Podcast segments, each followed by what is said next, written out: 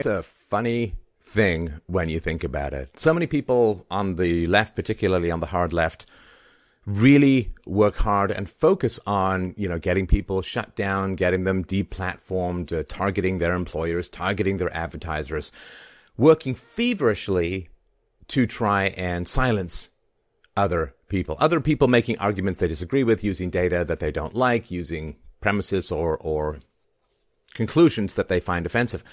And it's really asymmetrical because most people on the right don't really think of doing that.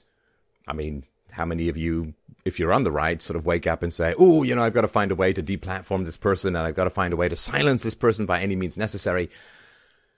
It's just not the way it works. And, and sort of trying to puzzle that out has been a big focus of my intellectual life, certainly recently as things seem to be escalating.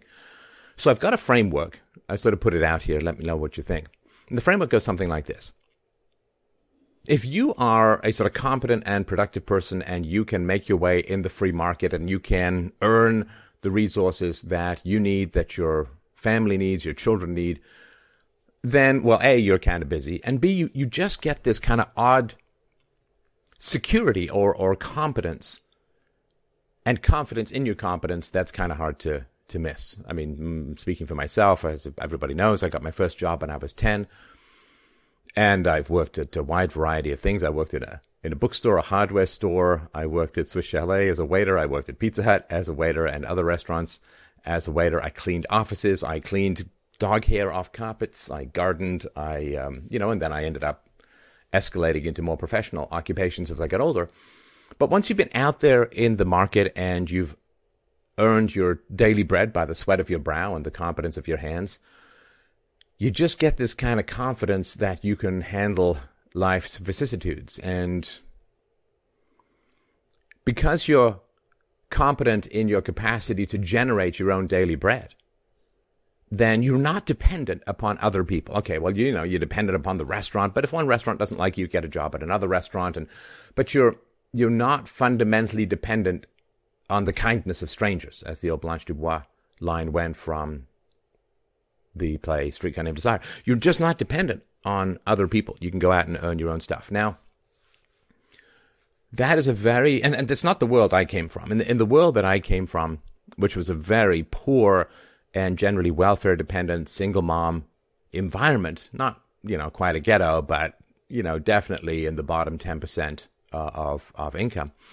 In the world that I came from, there were so many people who were so dependent upon the kindness of strangers, who were dependent upon the welfare state. The welfare state is the kindness of strangers, right? That that's the problem. Because if it's charity, then they know you, they care about you, they'll work to try and get you out of charity. They'll work to try and rehabilitate you, get you back into the marketplace. Whereas, you know, the government just fires anonymous gold over the fence and just knows that by doing that you'll vote for bigger and bigger government.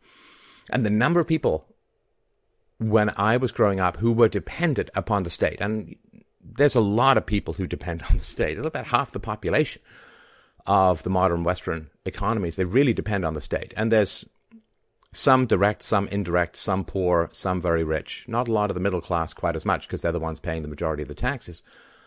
But, you know, the poor depend on the state for uh, health care uh, as they perceive they couldn't afford it any other way. And given the current system, it's hard to argue that they could. But yeah, the poor depend on it. You got welfare, uh, unemployment insurance, uh, and which you know, if you're relatively decently well off, you can save for your own unemployment and all of that. And you got you know child uh, benefits, benefits for having more kids. You've got SNAP.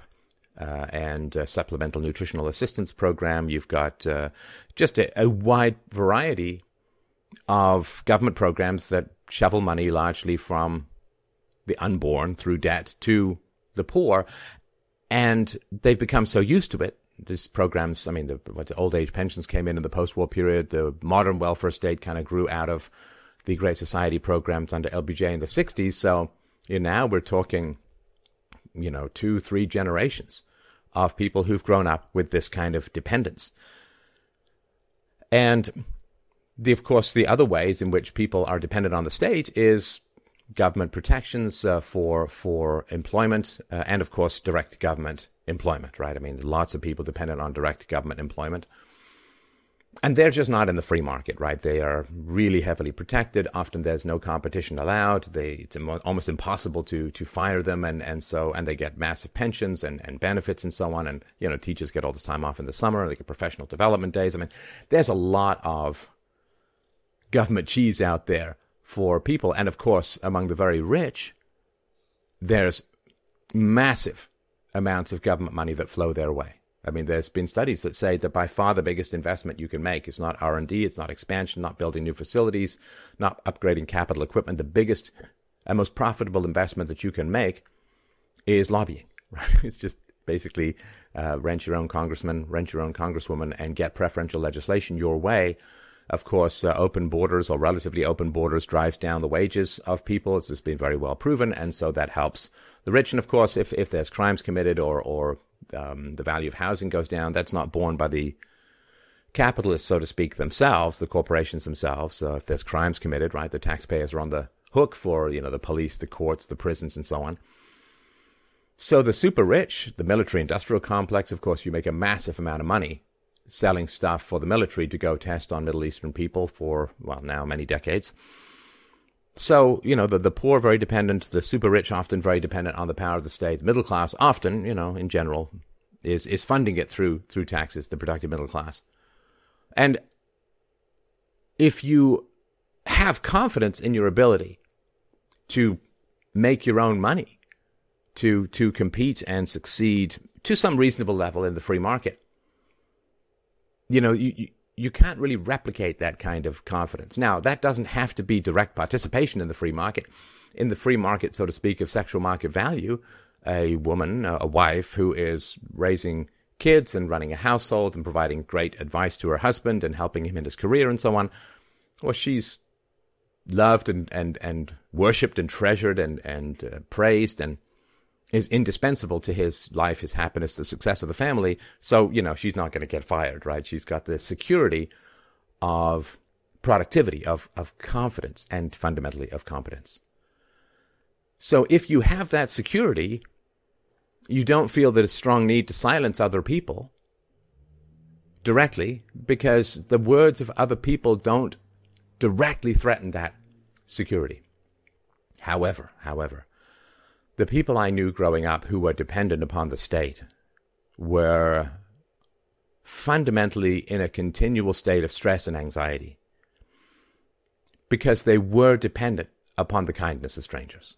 And they also knew, as we kind of all know deep down in our bone marrow, that the system can't last, right? It's so heavily in debt that the system can't possibly last as mathematical reality, as the reality of imaginary fiat currency, infinity debt begins to, we begin to wake up from this initial dream slash paralytic nightmare of pretending that we have infinite money. There is great, deep, foundational terror at the money running out. And that terror of the money running out you really, it's so hard to express if you've not sort of witnessed it or, or, or seen it directly. It is so hard to understand that that mindset, how how panicked, how terrified, how manipulative, how hysterical, how aggressive you can get. It's like that old line from the movie Risky Business, you know, in a recession, never frack with another man's business, never frack with another man's income attack upon income, attack upon resource availability is considered to be a, an extreme act of aggression. And so those who are saying, look, the, the welfare state can't last, the, the debt is too great, uh, we need to find a way to have a soft landing, we need to transition people out of this kind of government dependence, those people are viewed as a farmer would view someone setting fire to his crops when that's all he's got to eat for a long winter like as a direct threat upon survival, really. And when you are dependent upon the kindness of strangers, when you're dependent upon the whims and pushes and pulls of an utterly unsustainable income redistribution. I hate actually I hate the term redistribution because it implies it was somehow distributed in the first place when income in the free market at least is earned, not distributed. But but just imagine being that dependent on others. There's so many things that you need to establish in order to have that dependency maintain itself, right? And this is the sort of fundamental lies that occur within society. The moment you become dependent upon coercive government transfer of wealth, well, you have to hide the fact that it's coercive. You have to pretend that you have no agency in the creation or maintenance of your own poverty, right? Which is why you get all these lies, uh, you know, from from people. Uh, well, you know, we need the military-industrial complex to defend America. It's like no, America is being overrun, uh, particularly from the south, and what's the military doing is overprotecting people in the Middle East. And you have this uh, this falsehood uh, that. Um, uh, you know, if, if, there's a single mom, she'd be like, well, you know, I, I couldn't possibly know. He was a nice guy and then he wasn't. He just left me. And, you know, then you have to pretend that, that you can't choose a good father for your children, but somehow you can choose a good politician to run your country, right? I mean, it doesn't make any. So you have to pretend all this helplessness, and you have to pretend that there are these large malevolent forces out there that you're just a leaf in a wind of, of larger social movements and you're not fundamentally responsible. You can't choose, you can't decide, you're betrayed, you're a victim, blah, blah, blah. All of these things, all of these falsehoods need to be sown into the salted fields of social discourse in order to maintain the money flowing, right? And it's brutal. Like I, I this sounds cold. I'm, I'm really not. Like it really, I think it's an absolutely terrible situation that that we've kind of been backed into here after multi generations of massive income transfer through through the state, and it's really debt transfer, but let's call it income for now. It's really, really terrible, and you know you can think of, I mean, just the, the single mom, right? She's had She's got three kids by three different guys, and she's really dependent upon the welfare state as she perceives, right? I mean, there are other options and alternatives, which we're going to have to explore one way or another. We're either going to do it proactively or reactively, which is going to be the worst possible situation. So, yeah, there's some woman, and, and she got three kids by three different guys, and she's getting thousands and thousands of dollars a month in direct and indirect subsidies from the state. Now, as a parent, I mean, I put myself in her shoes and say, okay, well, if something threatens the welfare state, if property rights are reestablished, if income, the coercive government transfers, if the ethics of them are questioned, then the stress that that subjects someone to is extraordinary. Extraordinary. There's a foundational panic that exists in those who are dependent upon the kindness of strangers. There's a reason Blanche goes nuts at the end, right? That there is a a real existential terror of change in the system that they believe is required for them to live. Right? You, you got to give your kids food. They need shelter. They need health care. They got to get to a dentist. They, you know, they might need braces. They need to be educated. Like all these things. And if you don't have a provider, right? There's a reason why married women vote for a smaller government in general, right? Because uh, smaller government means more resources for their family. There's a reason why single moms or single women vote for a larger government because they need someone to provide resources and they don't have uh, a husband to, to, to do so, right? I don't know if the same is true for single fathers. There's very little data on single fathers. And they're also quite rare. But just, just picture that, right? So you, you've got three kids. Doesn't really matter how many dads, but you know, you've got three kids and the welfare state is being questioned in some way right? Is it is it productive? Is it moral? Is it virtuous? Is it actually helpful in the long run? Is there enough money to fund it uh, in the short term, or even medium term, I suppose? So there are these abstract discussions about morality and sustainability and, and so on, and utility. But you don't really process those discussions as important. What's important is you need that check to pay your rent. You need that check to buy food. You need food stamps to, to get food. You need, uh, because, you know, you got three kids, let's say that they're all under the age of six or eight or whatever. Well, you're going to go get a job? I mean, it's really tough. A, a, a lot of people have gotten some very bad social cues. You know, it was not much more than half a century ago when only 5% of children were born outside of wedlock. Now it's 40% on average. It's three quarters in the black community. It's like people have gotten really, really bad social cues. And I'm not going to blame them 100% for that. Of course not. When you change social cues and human behavior changes, you can blame every individual for making, quote, bad decisions if you want. But then you have to explain why a whole bunch of people all of a sudden kept making, quote, started making, quote, bad decisions, right? I mean, if, if the environment changes, if, if the social cues change, if you no longer need a husband to provide for your family, and you know, in, in certain echelons of society, the government is much more reliable in terms of income provision than a husband. Right? So the, the, the government's going to fire that money every single month. The husband might leave you. He might get disabled. He might get injured. He might get fired. He might start drinking, you know, whereas there's real reliability on the part of the state for, for, for moms in particular you know, even if you have insurance, right? I mean, insurance, the company can deny your claim, you can go broke and so on. The government can deny claims too, but generally they find it easier to just approve everything. There's less paperwork, less hassle. So, people have made some really bad decisions in, and it's not just the poor, right? The rich have made really bad decisions, uh, morally, right? I mean, in terms of, in terms of immediate productivity, it's fine. It's good. Even, you know, if you just look at sort of base utility and, and profit for spending five minutes in a booth once every two to four years, you get, you know, I, I did a, a, show some years ago called The Welfare Cliff that pointed out that a, a woman, a single mom, would have to get a job paying more than $72,000 a year just to break even on the benefits she gets from the state because she doesn't pay taxes on the benefits. She would pay taxes on her income. So she has to get a job that pays $72,000 or more in order to just to break even to get the same income that she's getting under benefits, she has to go and work at $72,000 a year job. Those jobs aren't that common. And they're kind of tough to commit to when you have kids at home who, who need your resources and so on. And this is the trap, right? This is the trap, right? You, you start going on welfare and then you basically get taxed at 100% if you start to work. And we all know from communism, getting taxed at 100% is not the most efficient way to set things up.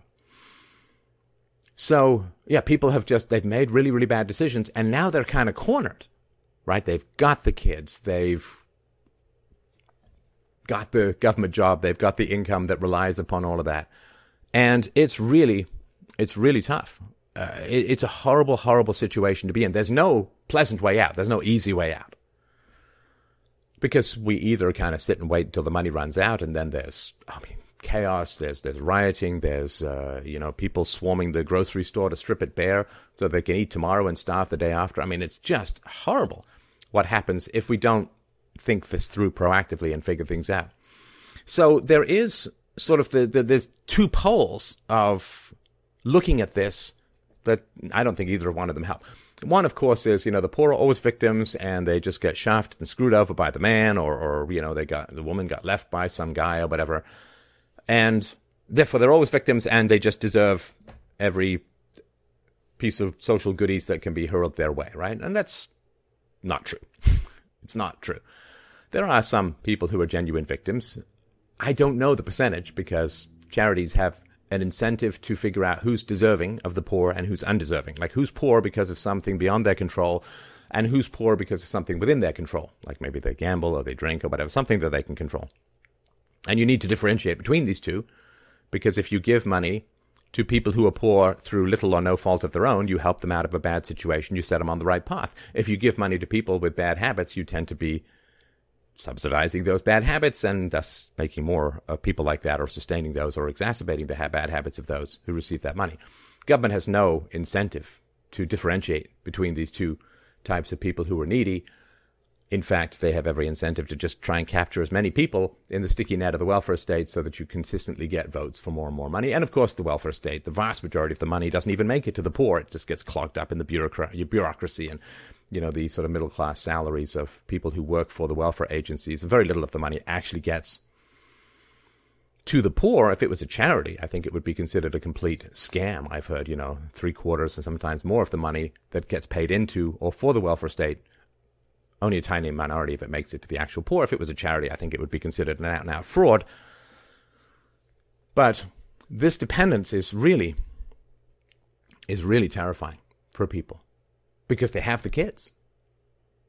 Right? They they have whatever it is that is causing them to be dependent on, say, the welfare state.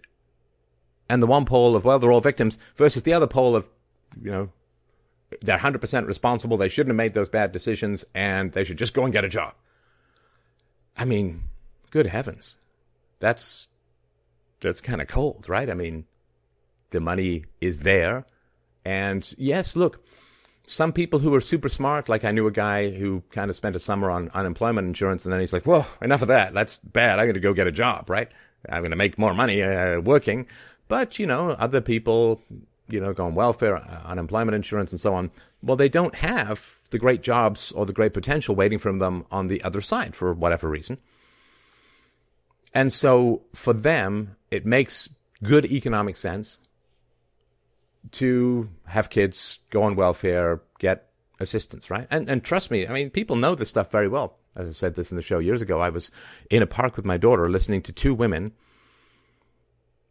discuss like commodities brokers talking about futures, they were saying, well, you know, if you have one more kid, you get on this program and then you get supplements for this. And, you know, if your kid gets diagnosed with this, you get this money and blah, blah, blah, blah, blah. And they were just openly talking about, wow, but if you, if your boyfriend moves in, you lose this. Like they knew the whole game, the whole scheme. It really was an astounding thing to, to listen to. Like, like farmers discussing the weather and fertilizer and how many birds there are floating around the crops this season. I mean, they really were just navigating this amoral, here's how you can get this benefit, here's the cost, and, you know, how to make decisions in that matrix of redistribution.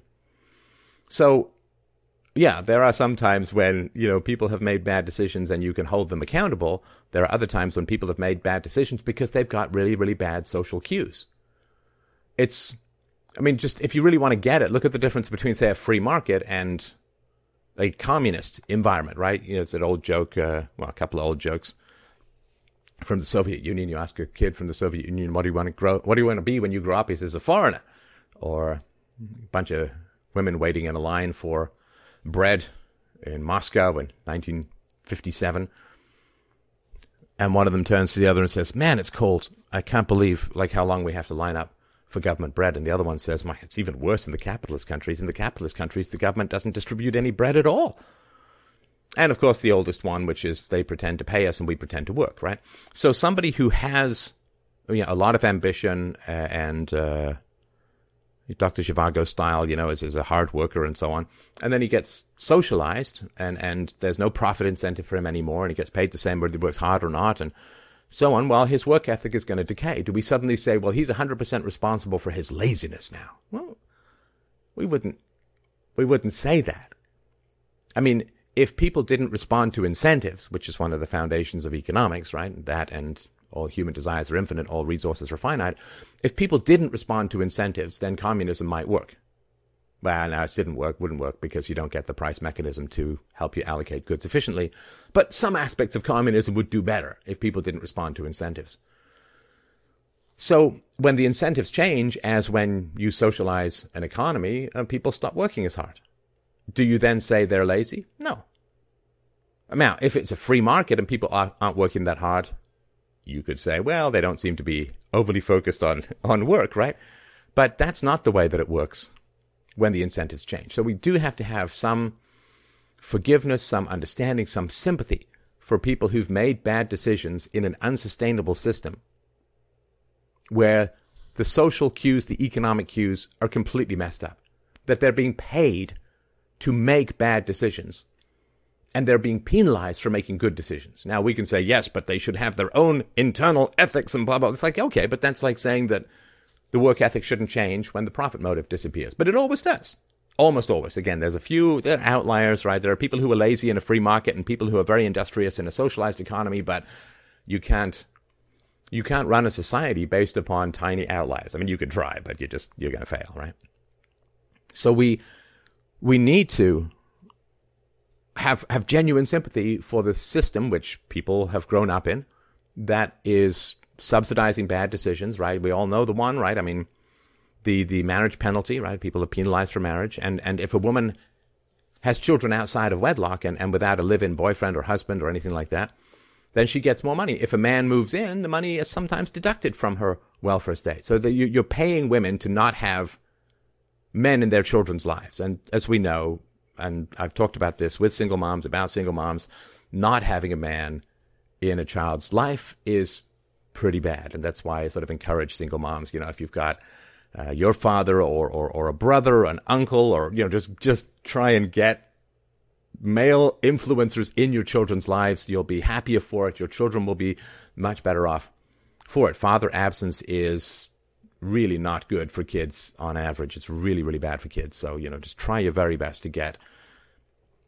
some kind of male influence in your children's lives. Uh, it, it, will make, particularly their teenage years, so, so much easier.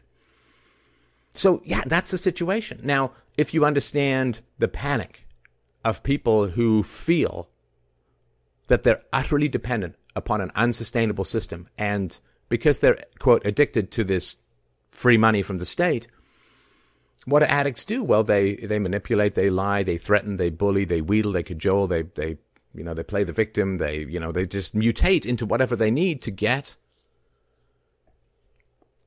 a resource, right? I mean, uh, to take an extreme example, right? Someone who's addicted to cocaine and doesn't have any money, they'll go over to the coke dealer's house, they'll pretend to hang out, they'll laugh at his jokes, they'll manipulate, they, you know, just to get what they want because they don't have their own drugs, so they have to try and find some way to get it.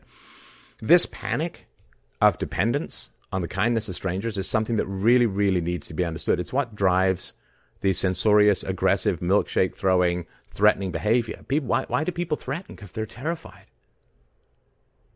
I'm not saying they're not dangerous. this is not like, you know, necessarily, you know, embrace your enemy uh, all the way, but it is really, really important to understand that people out there are genuinely, existentially, foundationally terrified of the changes that are inevitably coming to a society that can't even remotely pay its own bills. You know, unfunded liabilities in the U.S. are 180 trillion dollars plus. I mean, it's like 10 times the actual economy and the deficits are ridiculous and the debt is insane. And, right. So people are genuinely terrified. It's one thing to be, quote, an addict, right? I mean, it's another thing to be addicted to a substance that's going to run out. And so when people talk about the free market, people don't see opportunity. Like you and I, we all oh, free market. That's great. More, more opportunity, more competition, more chance to go out there and challenge other people with their expertise to win more client resources and attention. Like we're excited by it, right? It's cool. But other people, what they hear free market and they hear threat to government income. That's what they hear. They hear privatization and they don't hear, wow, from a customer standpoint, privatization is fantastic, right? You get better services, you have more improvement, more technology, more investment, faster, quicker, cheaper, stronger, whatever, right? It's great for the customer. But privatization, if you're working for that particular government agency or department or whatever, I mean, you can say to people, well, in the long run, you'll be better off. But from a pure security, finance, benefit standpoint, it's really tough to make that case. It's really tough. To, I mean, you know, bird in the hand versus two in the bush, right? So understanding these two sides of the same thing, like Scott Adams' great analogy, it's in the movie Hoaxed, hoaxedmovie.com, you should check it out. But he talks about, you know, same, you know, same movie, but two different screens, right? So if there's a movie about the privatization of some government agency, some people are saying like, yay, free market, more productivity, blah, blah, blah, right? cheaper services and more efficient and and that's what but other people who maybe work for the government are looking at that and seeing well that's it. I'm going to fall from the middle class into the poor if i'm lucky because i don't have the protections of the government. I don't have the job security of the government. I don't have the benefits the high pay. Like government workers make 40% or more more than private sector workers. So it's like okay there's a massive cut in pay now for people who don't work for the government great. You know, I get to save a couple of hundred bucks a year by not having to pay all this overhead. But for people who work for the government, they may be losing $30,000 plus job security plus exorbitant benefits and retirement packages. And, well, you could say greater good, and, but, you know, that's not, I mean, you can say greater good to someone in a, communist economy and say work hard, greater good. It's like that's not how people work. People don't really work for the greater good. They work for the benefit of themselves. Now, people will claim the greater good if the greater good coincides with their own consumption of, of benefits and security. Well, sure, but I mean that's just more falsehoods to cover naked self-interest. So these two movies, right? Some people say, you know, free speech is great. You know, free speech is wonderful. But if free speech threatens government transfer of, of money. Well, that's terrible for the recipient. They don't want that free speech. They don't want that free speech. If free speech advocates for private properties and free markets and so on, then there's vast sections of the population that view that free speech as directly injurious to their economic security and welfare. And at some level, they may even and probably do perceive it as threatening their very sustainability, their survivability. How can I feed my kids? How am I going to get my kids dental visits? How am I going to pay my bills? How am I going to pay my rent? Right? Now, when it comes to abstract principles versus direct survival, we all know that human beings will choose direct survival over abstract principles. And we know that because of evolution, right? That those who chose abstract principles over direct physical survival generally didn't survive to pass that preference on. And, you know, there's almost no aspect of personality and choices that has no genetic basis, right? So it's just not how we work. So, of course, with all of this understood, that the, the, the panic, the anxiety, you've got to silence people because the words of those people are cutting off your survivability, your income, your whatever, right? It's the same thing like foreign governments, right? Where, where you are in the recipient of a massive amount of foreign aid from, say, America, and America spends an ungodly amount of money on foreign aid that is almost exclusively destructive to the countries who receive it, at least to the people of the countries who receive it. But of course, if you're a government in recipients of a huge amount of foreign aid, and someone comes along and starts saying America first, we got to take care of Americans. We got to, you know, we got homeless vets, we got homeless people, we got people who don't who can't get access to social services and so on, like forget sending all our money overseas. Like, so if you're the recipient of billions of dollars of American foreign aid and someone starts talking about uh, America first, you know, I guess you could say, well, in a purely moral universe, you know, you'd say, well, I can understand that. It's been a fun ride, but, you know, I do understand that Americans need to spend the money on Americans first, blah, blah, blah. But that's not how people work. it's just not how people work. And so all over the place. There is this terror of the downing of the system. It's like the feeling after you feel that weird, deep, terrifying tremor in the hull of the Titanic when you're sailing with Leonardo DiCaprio. It's like, hmm, uh, well, we can't all fit in the lifeboat, so we better start doing something. So I really wanted people to understand there is this genuine downright terror. And that's why people focus so much on silencing, on deplatforming and so on. There's this terror that the words are going to block the resources that they believe their survival directly depends upon. And they're simply guarding their food stocks from the winter from who they see as wolves who want to come and take their, what, what they need to survive away. And that's the difference in incentive. It's the old thing like, you know, there's, I don't know if there still are, probably still are, but there were these sugar subsidies, sorry, sugar tariffs in America, right? So there was pretty big tariffs on sugar coming into America. One of the reasons I think why you ended up with this high fructose corn syrup, Satan blood in, in so much food. Now, the sugar manufacturers in America, they make millions and millions and millions of dollars because foreign competition allows them to keep their prices high, lack of foreign competition, right? Because of the tariffs. So they have huge incentives to lobby the government to keep these tariff walls up, whereas, you know, your average consumer is losing, what, 10, 20, 30, 40 bucks a year? There's almost no incentive to oppose it because it's not really worth it, right? These disincentives that if you're out there working, being productive in the free market or the remnants thereof, raising your family and so on, you're really, really busy. And it's like, yeah, you know, if, if this department gets privatized or, or, you know, they stop the Department of um, education, originally the Department of Public Education, until people realized that the acronym was too accurate.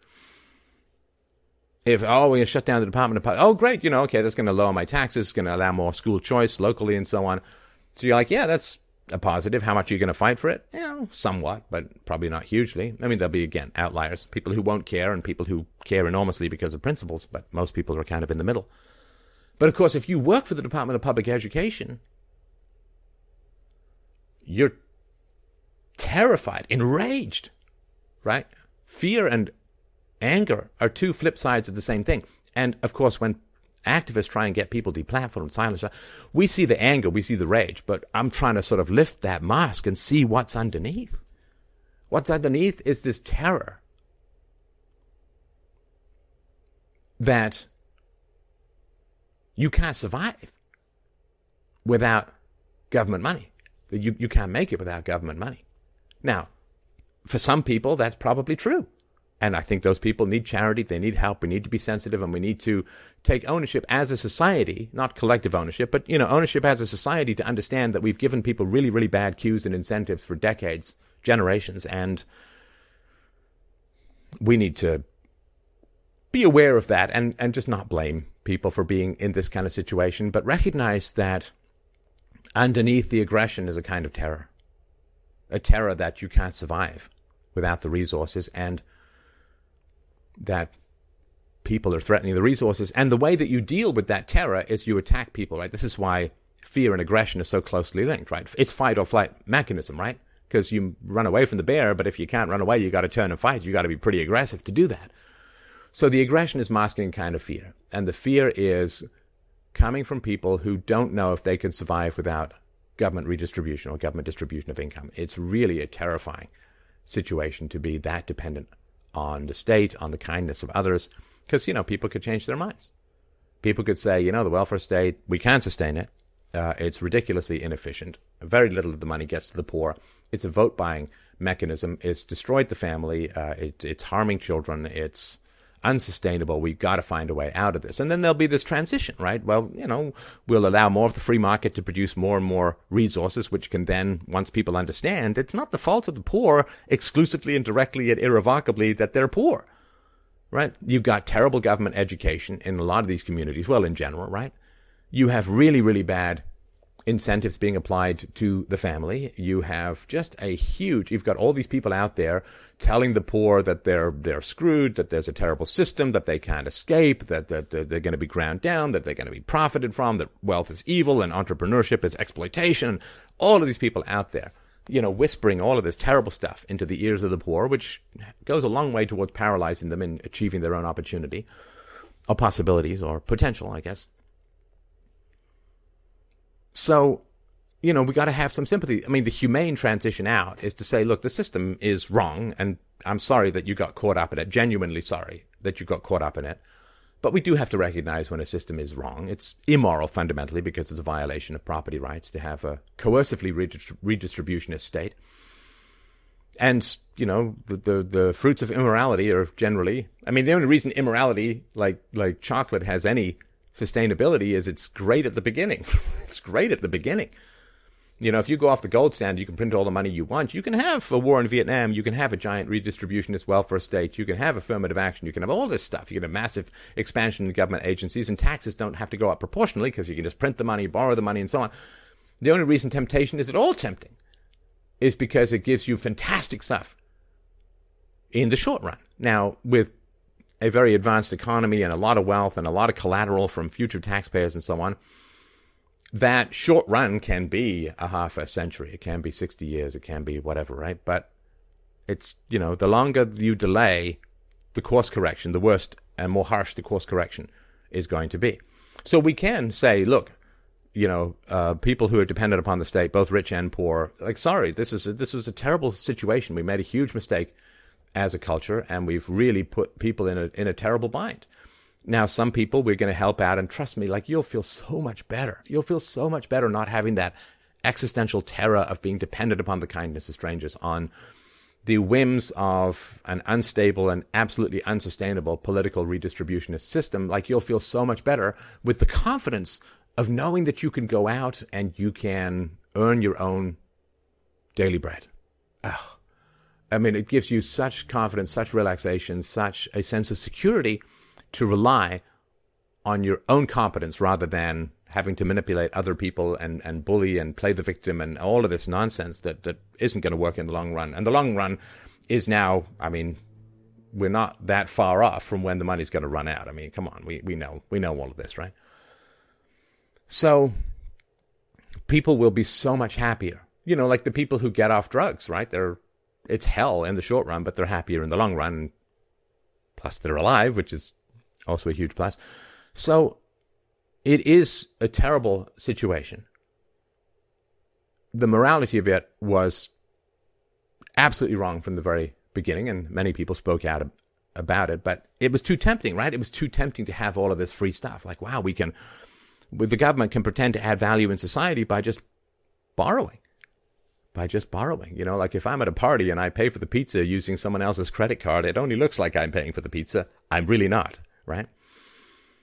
So, yeah, we're going to recognize that there's been really, really bad incentives, that uh, people have made bad decisions based upon social cues, economic cues that are very much against their self interest in the long run. It's not 100% their fault. And I have a lot of sympathy for, for people like that. But it's not sustainable. So some people will be able to help out of that quagmire and they will look back and say, oh man, thank goodness somebody helped me out of that because now I can rely upon myself to, to survive. I can rely upon myself to make my own daily bread. I, am competent. I'm confident and, and thank heavens, right? That's, but you know, those people need the state a lot less. So the government doesn't want too many of those people. And there are some people who can't get out of that situation like either they're they're too old or or they're too broken or their self-esteem has been too crushed or they've developed mental health problems or maybe they've got dis- physical disabilities and so on.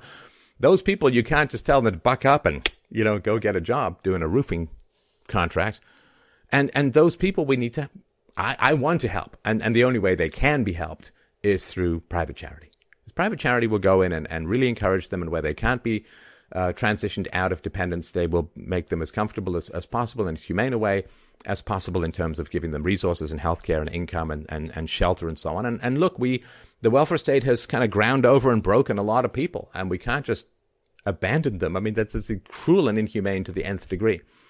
We need to take care of those people, but of course, the only way we can take care of those people in the long run is to actually have a productive economy. And the only way we can actually have a productive economy is to break down the barriers to wealth that allow the most competent people among us to gain access to the most resources and thus maximize productivity to the point where we can afford to take care of the people who've been broken and smashed up by the welfare state. And um, that is, you understand that I've always come from a position of, of love and, and caring and wanting the best for people.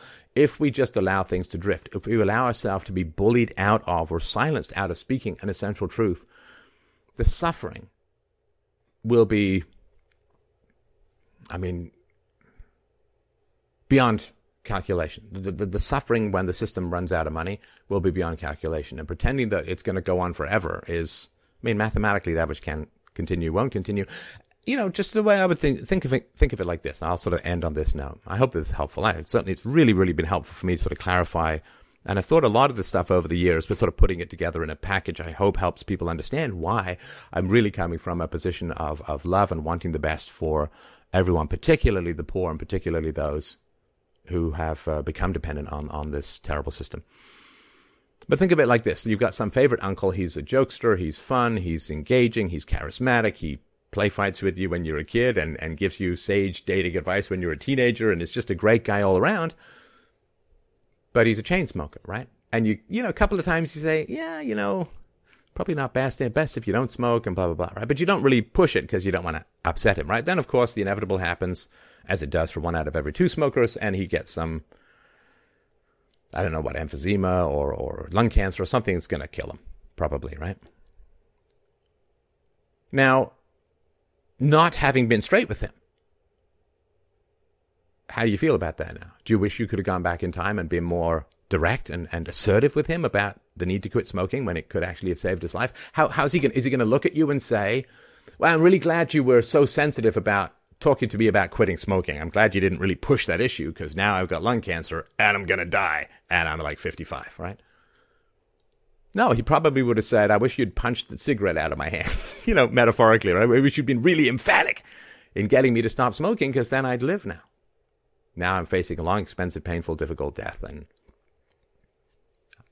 I wish people had told me the truth, even if it made me uncomfortable, because it's a lot more uncomfortable to die. So yeah, I mean, I'm I'm telling truths we all know deep down. I know it makes people uncomfortable. If anyone, if it's any consolation, if people had listened to me 35 years ago when I was talking against the welfare state, well, we would have a much much less of a problem to solve than we do now, because it would be a heck of a lot easier to reverse the issues of the welfare state, you know, in the 80s than it is 1980s than it is now. So, you know, my, again, I don't, my conscience is clear. I've been talking about this stuff for decades, but it is, it is uncomfortable. And there is this kick the can down the road, defer, defer, you know, let's not make discomfort now. But that's only because you're ignoring the costs of, of not telling your uncle to just stop smoking. Like, you have to pick these cigarettes up and throw them over the balcony, uh, flush them down the toilet. Like, if I follow you around for a week, making sure you don't smoke, I'll do that because I love you, man. And having grown up in this kind of environment, I guess I don't know. Maybe I have more of a personal connection to people and and know how much harm it did having access to all of this quote free stuff. And again, I understand the terror. I really do. And this is why people who are competent don't want to deplatform others or never really think about it. But people who, for whatever reason, believe that they need the system to survive will attack anyone whose words might threaten that system. But the system is threatening itself. Math is threatening the system. Reality is threatening the system, pointing it out. It's like, you know, in a weird way, it's kind of like your uncle says, well, you're the reason I have lung cancer because you didn't make me quit smoking. Well, okay, but it was the cigarettes that caused the lung cancer, but, you know, let's, let's not pretend that we love someone and then not oppose their worst habits right? Not oppose an environment or situation. You know, like, did it really help the poor to get access to mortgages that they couldn't afford, right? In, in the 2000s, right? When the mandate came down and said, give more poor people homes. Mandate came from the government. So the banks had to do it. The banks gave a lot of poor people loans. They got into houses. They couldn't afford them. They lost their down payment. They lost their mortgage payments. They got kicked out. And now they're really mad at what they think of as the free market. It was the banks, it was the corporations. Like, yeah, no, no, come on. It was greed. Uh, blaming the financial collapse uh, or the financial crash of 07, 08 on greed is like blaming a plane crash on gravity. Greed is a constant factor in human life. Something changed, and that was the government mandates. So, those of us who were saying, well, stop giving loans to, to people who can't really afford them should the interest rates go up after the initial low rates, uh, after the variable rates kick up, they're going to not be able to afford it. And people are like, well, you hate the poor because you don't want them to have homes. It's like, no, oh my God. Oh my God. like, help these people. Help people, particularly if you have sort of understanding and you know the consequences and you're not embroiled in the, the day-to-day gotta survive stuff. I mean, really, really try to help people. Because what's happened to the poor, particularly the minorities, is they got these, these cheap, subsidized kind of enforced mortgages they spent a lot of money, went into a lot of debt, got completely shafted. You know, billions and billions of dollars was sucked out of the poor community, and then massive amounts of money were poured into the banks to cover all this stuff up. Incredibly disastrous and damaging. And now what's happened is a lot of the poor now are like, yeah, you know, democratic socialism looks pretty good because I remember the raw face of capitalism coming and kicking me out of my own home, and you know, it wasn't capitalism, but then they're going to go more for socialism, and then you get Venezuela, and the poor are even more harmed, right? So love is a complicated thing, my friends. Love is not appeasement. Love is not telling people what they want to hear. Love is telling the truth. Kindness doesn't always feel good. Come on, we know this. Dieting doesn't feel good. Sometimes you need to. Exercise doesn't always feel good. You really, really need to. So, kindness and love, which really has informed me since I very first started this and even before, I love the people that I grew up with. I love their potential. I love what they could have been. And I mourn what stood in their way, right? The lies, the system, the bad incentives, the enabling of their worst habits. To love people means to encourage them to do the right thing and to tell them the truth. Deplatforming isn't going to solve the unsustainability of the current system. Silencing people is not going to change the mathematics of that which can't last. It's not a kindness. It's not a kindness to silence people who are genuinely trying to help what is going to be a very difficult transition, who, who are pointing it out and saying this can't last. We really need to understand this uh, issue, take care of these people. It is not kindness to just silence those people. And when, if if we are silenced, right? If if our capacity to speak is taken away, it doesn't change the direction. All it does is put on a blindfold and hit the gas.